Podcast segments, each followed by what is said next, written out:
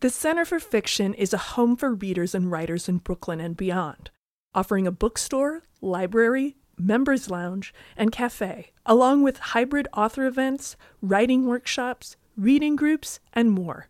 Celebrate storytelling in all its forms at centerforfiction.org.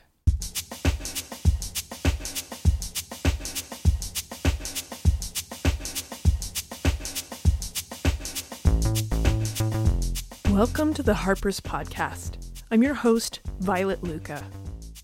You would think out of sight, out of mind would be impossible in an era where we have constant access to information. But that overload often works in favor of governments of all scales. Whether, as discussed in last week's episode, it's Eric Adams giving NYPD officers more power to throw the unhoused off of trains, or, as we'll hear in this episode, it's the United States embracing remote, borderless warfare abroad. In the December 2022 issue, Caitlin Chandler wrote about her attempts to find out what exactly U.S. counterterrorism strategy in Africa looks like. Questions that were sometimes met with shrugs by those overseeing operations in Niger. Chandler's story also amplifies the voices of Nigeriens who are working to resolve local conflicts. Here's our conversation. I'm really struck by the familiarity because, you know, the story doesn't start when we think the story starts. The story starts in the 90s with the Algerian Civil War and this fear that deserts are a breeding ground for terrorism. And that's when the US first started going there. So, I guess this this idea that you know, this remote part of the world that deserts in particular are kind of this hotbed for terrorism. I mean, where does that idea come from? Is it just pure like Orientalism, or is it, you know, what sort of steps led up to this process of intervention or this particularly bizarre form of intervention? Yeah, it's a fascinating and strange story. And when I was speaking to scholars and folks who had worked for the US government previously, many of them felt that it really started with the Cold War ending and the US military searching for a new place to get involved because their missions were winding down in Europe. They needed something to do. Yes. and there was this idea at the time that um, across the ocean, in some of the places where there were armed groups and where there was, you know, where there were various conflicts, that these open spaces would, as you say, be a breeding ground for terrorism. Um, so I think it was, it was sort of two things in parallel. One was just the continual American military expansion and this idea that once you've built up a military, you don't, you know, take it back down. You just continue to sort of expand, almost this imperial sort of strategy. And then, of course, after 9 11 and with the war on terror, there was a linking of these two um, parallel streams. And then the rationalization became we need to prevent terrorism in Africa. And the best way we can do that is through training and building up African armies and becoming involved in these countries. And maybe arming the wrong militant group. Oops. Yes, that is a story we see again and again. It's very, yeah, yeah, a very circular story. And of course, you know, um, some of the subjects in your piece compared it to Afghanistan, the presence in Niger to the, pres- the U.S.'s president presence in Afghanistan. So I mean, we sort of danced around how these two occupations are similar, but how would you say? Would you would you agree with those who were willing to kind of come out and be like, "Yeah, this is history repeating itself"? I think there are there are definitely ways in which it's similar and then ways that it's different. And in terms of similarities, you know, you again had the U.S. Um, giving weapons and training to foreign forces that were not always vetted or supporting certain um, sides or leaders over others. You also, though, had, you know, especially after 2017, when there were the deaths of um, these American Special Forces soldiers, you had this increased scaled back strategy where everything was going to sort of become remote and everything was going to be done by proxy. And I think boots off the ground. Yes, boots off the ground. So you had sort of like the opposite where the idea was we won't be seen, we won't be visible, but we will be sort of trying to influence things as much as possible from these, you know, windowless conference rooms, from the people that were funding or training. And you didn't see, you know, more American soldiers going there. But I really wanted to make the case in this piece that that doesn't mean there aren't serious consequences for the military's engagement. Yeah, I mean, you know, there are a variety of reasons why the U.S. has taken this bootless, I'll just call it a bootless strategy in mediating international conflicts or starting them, as the case may be. You know, when the U.S. pulled its troops out of Afghanistan in August of 2021, you know, Biden promised that the fight against terrorism would continue, albeit in a different form. And so when he said that, was he talking about things like the situation in Niger? Or, you know, do you feel like that's, you know, based on the reporting you've done, is that actually an accurate statement? Are we actually fighting terrorism? well, there's a lot to unpack there. yeah. I'm not sure that President Biden was explicitly referencing Niger or some of the US counterterrorism work in, in the Sahel and in Africa more broadly, but I think that what has occurred in Niger is exactly what he's proposing to do in Afghanistan and what has played out in other parts of the world. And that's this sort of remote assistance, the ability of drones to monitor large amounts of territory. Now, the US has several drone bases in Niger. Um, the using of sort of proxies and the funding of these local groups. And I think when it comes to the Sahel, the US has also been involved there for over 20 years. Yes. And the strategy doesn't seem to be working. And in that, violent conflict and terrorism has only increased. And it's really striking that the US government is not considering a revised policy in light of the the evidence on the ground. And I think that's something that I wanted to explore in the piece. Yeah, because I mean, you know, as I was saying, the initial impetus for getting involved in the Sahel was the Algerian civil war. But there's another really important North African conflict that we need to talk about, which is Libya. And I mean, the reporting on that and how absolutely just destabilizing that was to the entire region. I mean, when and and in particular with regards to human trafficking, terrorism, displacement, all sorts of really awful um, implications from that. You know, how how much of that concern goes into military leaders' decision to involve or like I guess how much are people actually learning from these events and like how bad was the conflict in Libya? It's sort of like throwing fuel on the fire in this case. Well, I think most historians and analysts conclude that um, what happened after Gaddafi was killed and the destabilization of the Sahel that followed, um, that that his death definitely played a role in that. But at the same time, there were a number of local dynamics that had been going on for years um, so it wasn't the only factor, but it definitely was a critical factor. You also had weapons trafficking uh, increasing after his death. Um, and you had a number of fighters that had been uh, employed in Libya returning home and then getting involved in the destabilization of Mali in 2012.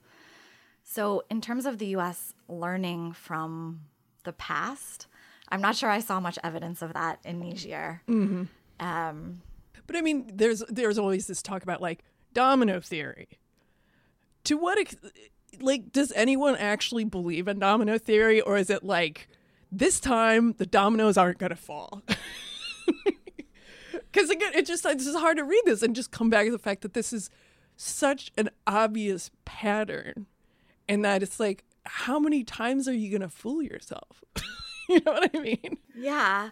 I mean, I think one of the things that's really remarkable when you look at at the counterterrorism work in the Sahel is also that you know in the beginning even when groups started aligning with the so-called Islamic State or Al Qaeda they were not actually explicitly linked to these organizations in other countries. And for many years even as the US and, and foreign forces were getting involved these groups were preying on local conflicts and dynamics.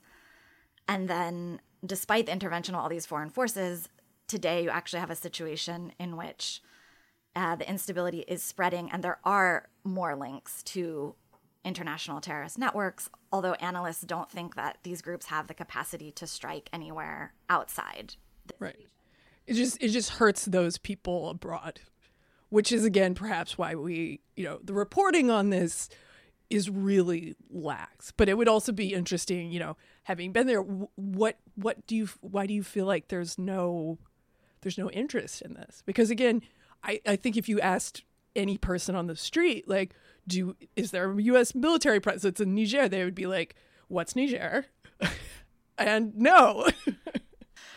yeah, I mean, I'm really grateful that Harper's, you know, published this story because the amount of attention in the media uh, has been so scant, and the exception of a couple reporters such as Nick Turse at The Intercept and also Joe Penney, who went to Agadez in Niger and did a piece, there's been very little on the ground reporting. And that was really what motivated me to go and to try to talk to Nigeriens directly and understand how they were being impacted by the foreign forces and by the conflict.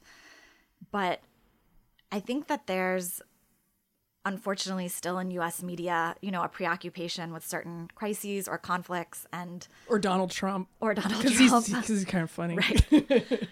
so like during the Trump years there was very little interest in foreign stories or foreign reporting. Um, at the same time the Sahel maybe because it's francophone it just it has seems to have less american journalists there who are reporting on the ground the region has become increasingly unstable um, so i think there are a number of reasons but i do think it's really important that journalists continue to report on places even if they're not in the daily news cycle. Absolutely. And i mean we you know part like you we whenever you talk about africa we always come back to this issue of the Berlin Conference, where this entire continent was divided up amongst these European powers uh, without any regard for, you know, um, where different tribes lived, without any regard for the people who actually lived there.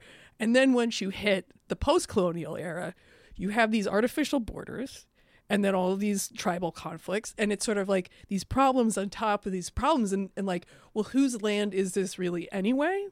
And it ends up, you know, when you have, say, weapons traffickers or people joining the, you know, being trained by the US military uh, who just happen to prey upon a certain ethnic group over and over and over again and be like, you know, very suspicious sort of behavior. I mean, there are these things that are just intensifying it and making it so awful. Yeah. Well, this issue of colonial borders really comes into play um, in this area that I was writing about in the piece because the area between Mali and Niger, it used to be open. And then even after this border was created, it was not policed and people, you know, crossed back and forth and had family members on both sides.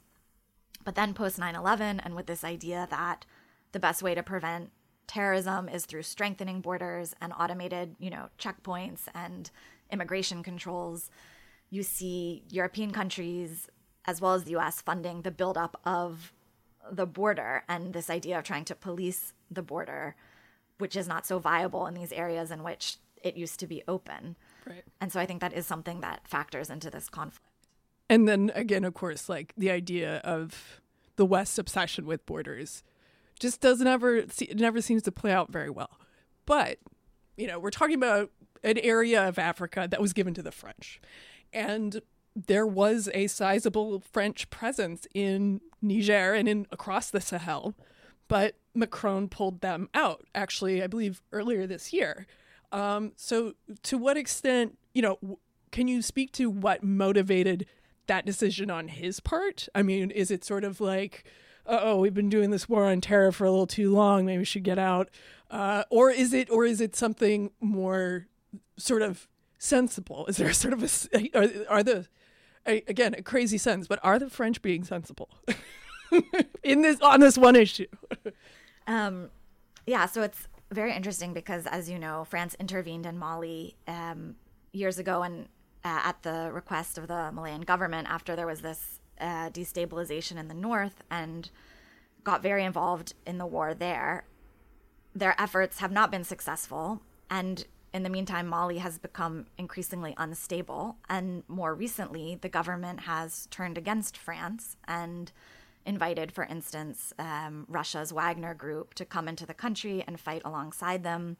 And so, in light of these changing dynamics, as well as what I think is the unpopularity of French soldiers dying in Mali back in France, Macron decided to move French forces to Niger and have them conduct cross border missions from Niger, which is now seen as sort of the more stable country in the region from which to base military operations and means that it's also turning into this hub of foreign forces. Um, and Macron has also sought closer partnership with the US and with the Biden administration more recently. Yeah, I mean, because you mentioned briefly there are, you know, there are these weird remnants of the West. There, there's like the New York restaurant and all this sort of stuff. You know, what kind of NGOs are there, and how many of them are CIA cutouts? well, I didn't hear of any working for the CIA while sure, I was there. I didn't ask that question. No, of course you can't. You can't ask. no, but ser- seriously, it, it would be great to hear about the NGO presence because those organizations again, regardless of who is funding them, can have so much impact on the local to the national level. Yeah, absolutely. I mean, I think all of the main international NGOs are in Niger and are based in Niamey and then have, you know, operations across the country. And there are, of course, a number of intersecting issues from the, you know, climate change is forcing the desert further and further south in Niger. People are losing their livelihoods. There are flash floods. There's widespread hunger. Um, but what I was sort of struck by from the the limited time that I had was that when I visited this displaced persons camp uh, and met a woman who had recently fled violence in her village and come to this displaced persons camp, no one was there to triage her or to refer her immediately to a clinic. And she eventually had to make her own way to a clinic which should not happen if you've traveled you know that long and reached a camp.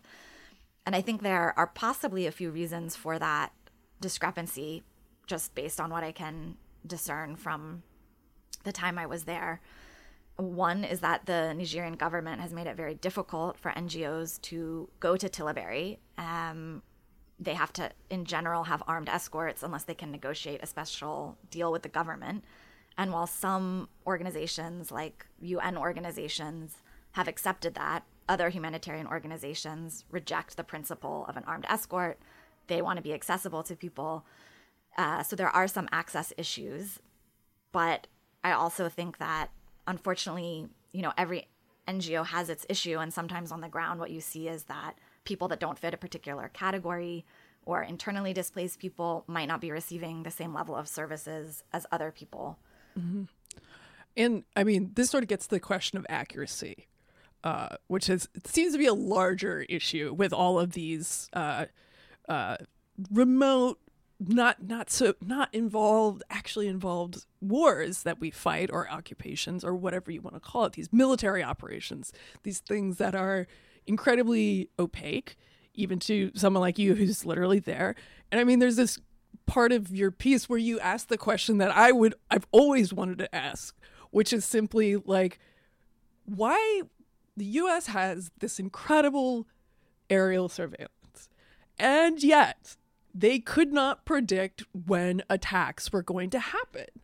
And also they do a terrible job of tra- you know like, you know, killing civilians. Like the the amount like the imprecise nature of this operation.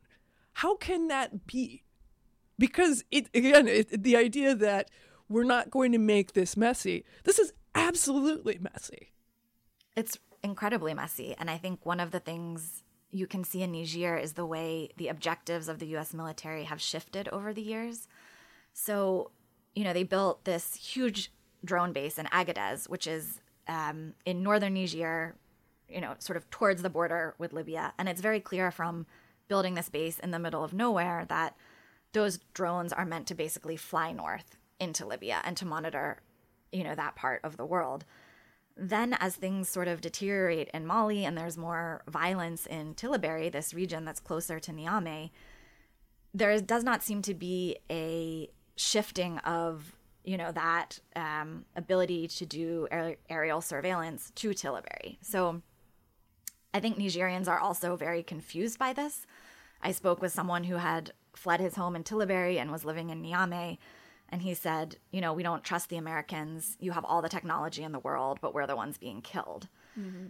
At the same time, I think that, you know, even flying drones over this sort of vast territory it's not as precise as people might think. So there are, you know, there can be um, misinterpretation of things on the ground. And at the end of the day, because this is, you know, it has the dynamics of in, an insurgency where a small group of people on motorcycles will go to a village and shoot people. And it's not always possible to pick up that those people on motorcycles are necessarily from one of these armed groups or if they're just people who are you know going to the market or so there's sort of this murkiness around even who is a member of some of these armed groups and then that plays out and not being able to have an effective response right and i mean you know there's you know there's a very simple explanation as to why the US military might want to employ drones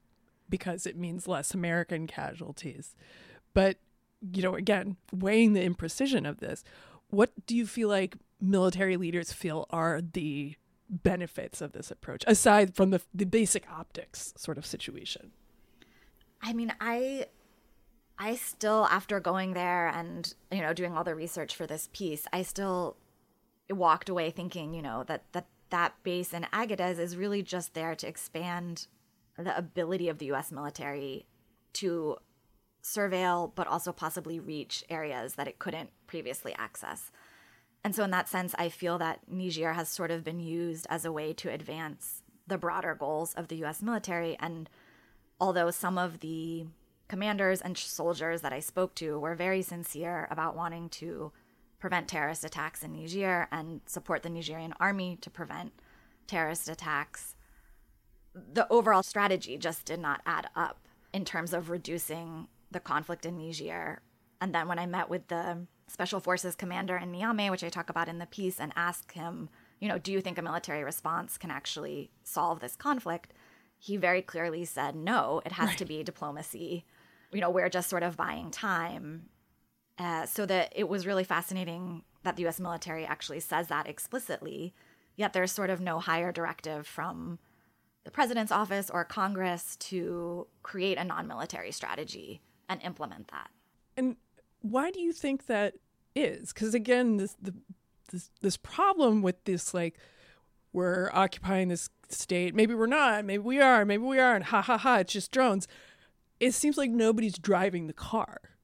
Nobody, or literally, no one's piloting the drone. Like, so wh- why is there this absolute lack of like? Why is no one taking charge of this? Because if you because the obvious parallel to what you just described is what the US did in South Korea, where that was a base of power in Southeast Asia, where, you know, in addition to some place like Japan, where we wrote their whole constitution, but that, you know, it was like this place where you fight the little, you know, like, this is a US military base that is also a country and it's also a capitalist stronghold, and this is our foothold in this region. And we're going to do all this other secret bad shit from here.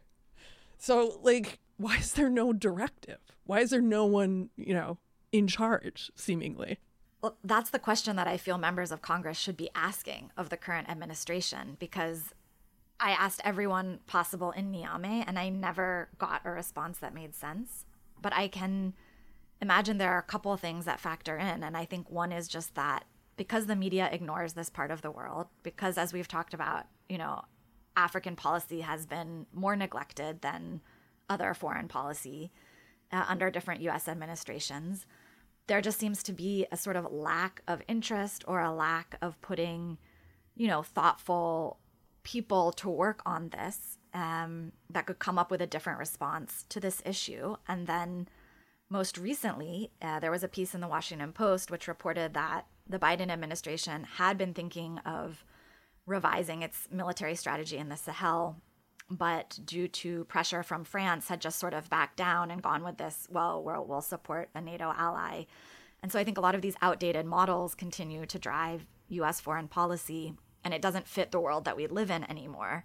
And it doesn't fit, you know, the people who are actually working on these issues and saying over and over again, "Hey guys, this is not working." Yeah. I mean, do you feel like if there were uh, like properly allocated resources, could the US turn Niger into like South Korea and have it be this um, problematic, like deeply problematic, but still, you know, foothold in the region that, you know, we can do all sorts of war crimes through? I mean, I think Nigeriens would definitely resist that happening. And there is a really vocal opposition to the expansion of foreign forces in Niger. It's not reported on so often, but there mm-hmm. have been protests more recently against, you know, the French coming. There's a lot of anti-French sentiment left over from uh, colonialism. But and more recently, yeah, and more recently, the thing, the thing, it's like when you learn about post-colonial, it's like colonial is in there for a reason. yeah, but please, yeah, please continue. No, but it's you know the the same political party has been in power for a long time. You know, Niger doesn't have a great environment for journalists. I met a journalist there who had reported on corruption in the Department of Defense and then been imprisoned for the reporting that she did, uh, Samira Sabou. So I'm not really sure what would happen if the US greatly increased its resources there, but I definitely think its current strategy doesn't meet the needs on the ground. You were reporting drone warfare poses difficulties that other types of conflict would not let's say you know like in a lot of this stuff like you had to rely on secondhand information. Can you talk about the process of reporting this? And then of course it would be interesting to hear because it seemed like you were extremely restricted in what you could actually do. Yes. It was a very difficult story to report in part because it seems that Africa Command's policy is not to grant journalists much access on the ground. Um, I was in touch with them for over a year before I went to Niger, asking if I could have in person access. And at the end of the day, uh, the Air Force, which actually manages the drone bases, and they denied us the ability to visit either the base in Niamey or the base in Agadez. And it was actually the special forces that allowed us to do these interviews and have some access. Um, but it was very restricted. And it seems that they, in general, there's also a favoring of journalists who report favorably on military issues. Can't believe that. Shocking. but, you know, I was very persistent and I did feel that by continually emphasizing that I really wanted to understand what was going on and the US's response. Eventually, I did get through some doors and I was able to to gather some content. But I think that the the sort of trend of not wanting to share information or access with journalists is disturbing and is really something that could be radically changed if, you know, at the top leadership there was a directive that you can't just keep giving people the runaround if they're there reporting on these issues um, and one thing that I found really strange was that I actually had more access to the special forces than to the State Department and the US Embassy, who were not able to meet for whatever reasons while I was there. And you know, who it took several weeks to get any kind of meaningful response from. And I don't know if that's because, you know, they're short staffed or if that's because that was intentional. It could be any number of things. But as an American who's reported in other countries, I'd never been to a country where the US Embassy was not able to meet with a journalist who was in town. So it was strange and it required going to some of these places in Niamey and just listening and observing and that's how at this restaurant one night I overheard someone who was the ger- with the German special forces who was telling his date next to me what they were doing and I yeah, heard this sort of funny conversation. Cuz I mean when you the fact that you had easier access to soldiers, in a certain sense, reminds me of the U.S. strategy during the Second Iraq War, where it's like, okay, so let's set up these green zones, let's limit what goes in, what goes out, but also let's emphasize the stories of soldiers and let's put a human face on it and let's make these really try to emphasize that, you know, uh, not that many people are dying it's okay, but also not that many U.S. soldiers are dying, but also that like the ones who are there are these really they have the best intentions. And don't you think that's nice? I mean do you feel like that was sort of is that a possible sort of like playing into this? Or do you feel like it's it's something more nebulous? I felt in this case it was slightly more nebulous. So although africom said that i could interview this commander who was in town while i was in niamey they initially said they could not help me visit Ouallam, which was a special forces site um, where we ended up going, Nicole and myself, uh, Nicole Tung, the who did amazing photos for the piece. And it was only after we were there on the ground that we were able to negotiate that access. So mm-hmm. it seemed to me that part of it was, you know, the press people don't speak to each other, the Air Force and the Special Forces are different chains of command within the military. There was no one who really wanted to bridge that divide and say, hey, we should really work to give these journalists access. But I think that, you know, the special forces soldiers who are coming through on these six months rotations, they were stressing when we visited, like, we really think the Nigerien military is doing a great job. We really feel like we're valuable here. And there was mm-hmm. this sense of purpose. And unfortunately, it's also contrasted with the fact that in 2020 you've had these extrajudicial killings and you've had the Nigerien military also perpetrate abuses and right. that piece of the puzzle also didn't seem resolved um, when I spoke with the U.S. military commander, he said Niger had done a good job of investigating. But yeah, that was as... a really funny part of the story. Yeah, but as far uh. as I know, they didn't actually prosecute anyone for those disappearances who are of the Peul or Fulani minority. So the other disturbing thing that I saw there was how what had started as conflicts between herders and farmers over resources was sort of spiraling into something that was more of an ethnic conflict because applying this label of terrorism had radically changed the response which had been one of conflict mediation and trying to figure out okay what do you you know how can we address this um, as well as of course the changing tactics of some of these armed groups which did become more brutal. And then you had this militarized response, and then the differences between groups became exacerbated and risked, um, yeah, risk deteriorating.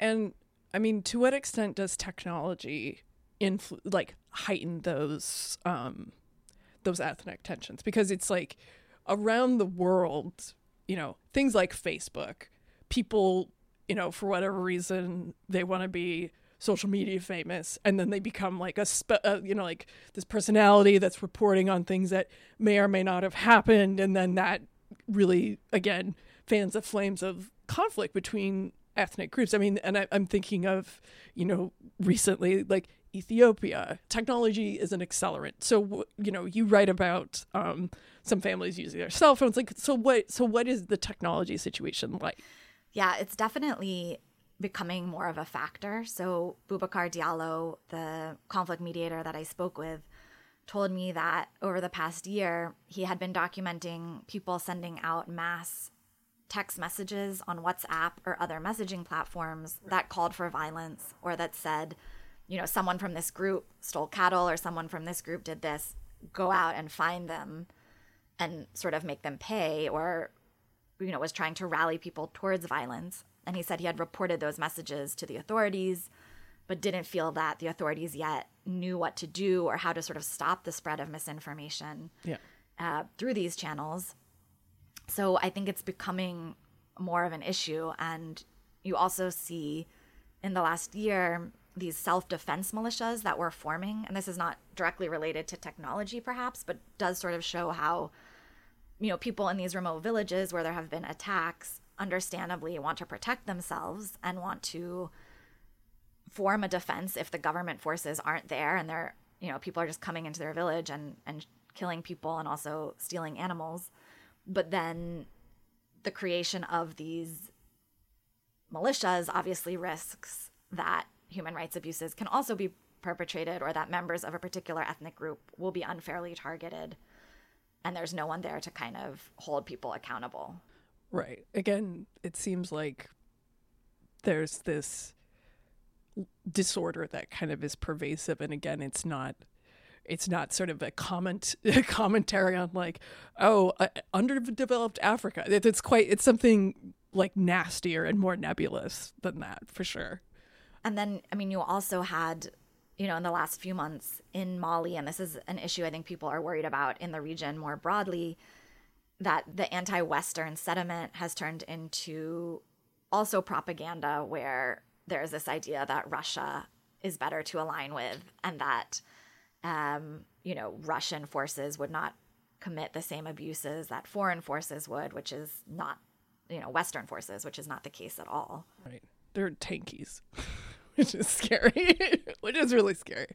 Um, so, you know, what, you know, what would you like for listeners to know about, you know, like the texture or the experience of not just the country, but also the conflict because we have to rely on words in part because you know you went you mentioned Nicole Tung great uh, photojournalist went with you and she was even more limited than you were in terms of what she was allowed to take photos of so i guess what are the what are the things that i guess really to you express this the country and the conflict i really wanted people to understand that there are many Nigeriens who are working to try to address this conflict. And people like Boubacar Diallo have been working on trying to bring stability in parts of Niger for decades. And I don't feel that their voices are adequately represented in higher levels of decision making.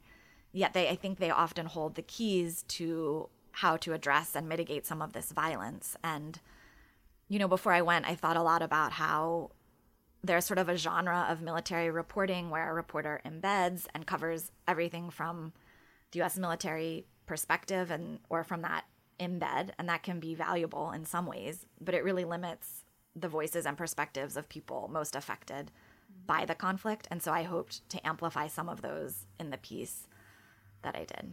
I think I would also really like Americans in particular to educate themselves on how the US foreign policy is playing out in this part of the world. And, you know, it's not just that the US military is there, the US also sells weapons uh, to the French, for instance, that are used in Mali. And there are a number of ways in which we have a huge impact. And I think this should be debated at higher levels and should be in public consciousness.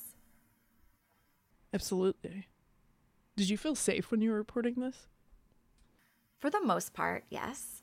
I went to Agadez for a few days and had a very interesting experience there where after being there a few days I realized everyone knew that a journalist was in town. And I didn't feel unsafe but I just realized okay it's very visible when there aren't a lot of journalists coming through. And at night the city does have a lot of trade uh, from from different parts of of the Sahel coming through, and you see a lot of unmarked cars, and so it had a sort of different feel from Niamey, which felt very safe.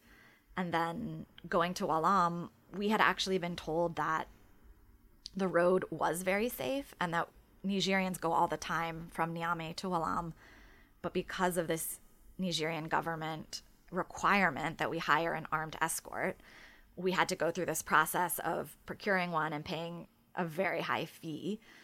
And that's obviously frustrating and was also an issue when we were in the displaced persons camp because the armed guards or they were sort of walking around the camp even though we had asked them not to and asked you know please uh, stay in the car and so that that actually made me more uncomfortable than sort of the you know the other safety issues was just like i don't generally find it helpful to be associated with people who are heavily armed when reporting. Yeah, it's weird. People don't want to open up.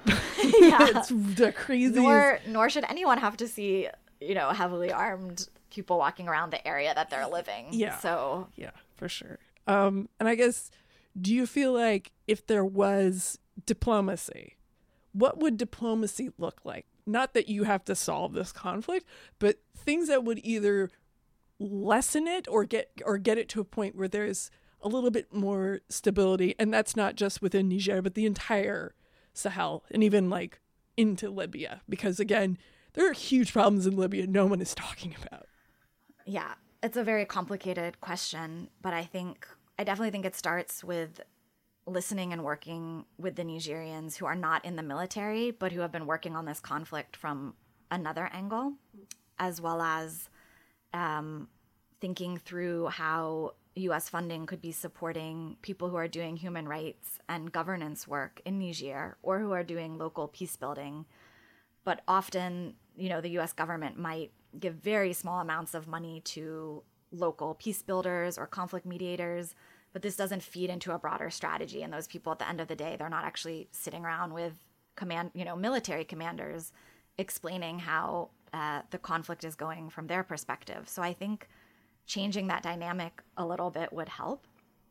And i think niger has indicated it's exploring negotiations with some of these armed groups you know it's very difficult to negotiate with some of the groups it's and I don't, you know, want to imply that if the US just announced it would do negotiations, then suddenly everything would be over. But I think the fact that the US and France are so opposed to negotiations, it hinders local efforts to maybe seek alternative solutions. Well, thank you so much. And thank you for doing this amazing work. No, thank you for having me. You've been listening to the Harper's Podcast the music is Cut and Shoot by Febrifuge. The New York Times called Harper's America's most interesting magazine. Receive elegant, insightful, and wry writing from the best journalists, essayists, critics, novelists, and poets every month in our print magazine, and gain access to our digital archive, which stretches back to 1850. Visit harpers.org/save to subscribe for only $16.97.